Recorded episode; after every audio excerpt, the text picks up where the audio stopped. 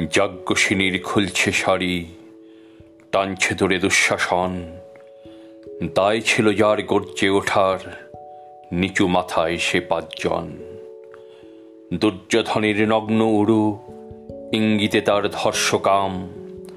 হস্তিনাপুর দেখছে বসে ধস্ত হতে তার সুনাম।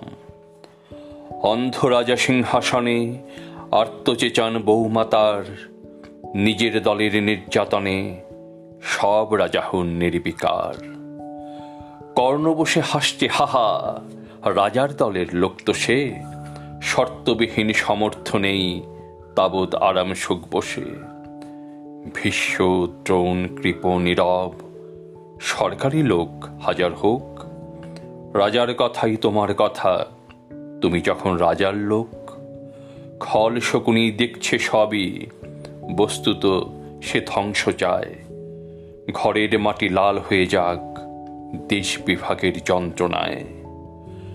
সুশীল সভায় ঘটছে যখন রাজ অপরাধ জঘন্য, ঠিক তখনই তার বিরোধে চেঁচিয়ে ওঠেন বিকর্ণ। বিকর্ণ নন কেউ কেটা লোক, একশো ভাইয়ের একজনা, তেমন করে এর আগে কেউ। তার কথাটাই জানত না। যতুগৃহে কারেন্নিরা অন্তত তা নেই লেখা। ভীমকে যখন বিষ খাওয়ালো, তখনও তার নেই দেখা।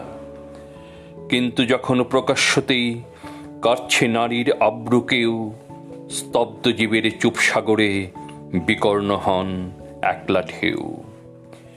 চেঁচিয়ে ওঠেন রাজার কুমার, যুবরাজের বিরুদ্ধেই মহাবলী পাণ্ডবেরাও তখন গলায় সে সুর নেই। রাজাও যখন নীরব থেকে সায় দিয়ে যান ধর্ষণে, ঠিক তখনই সমস্ত যুগ বিকর্ণদের শোনে। আমরা যারা কিচ্ছুটি নই, একটি মোটে ভোট কেবল অত্যাচারের সামনে এলে সঙ্গী শুধু চোখের জল।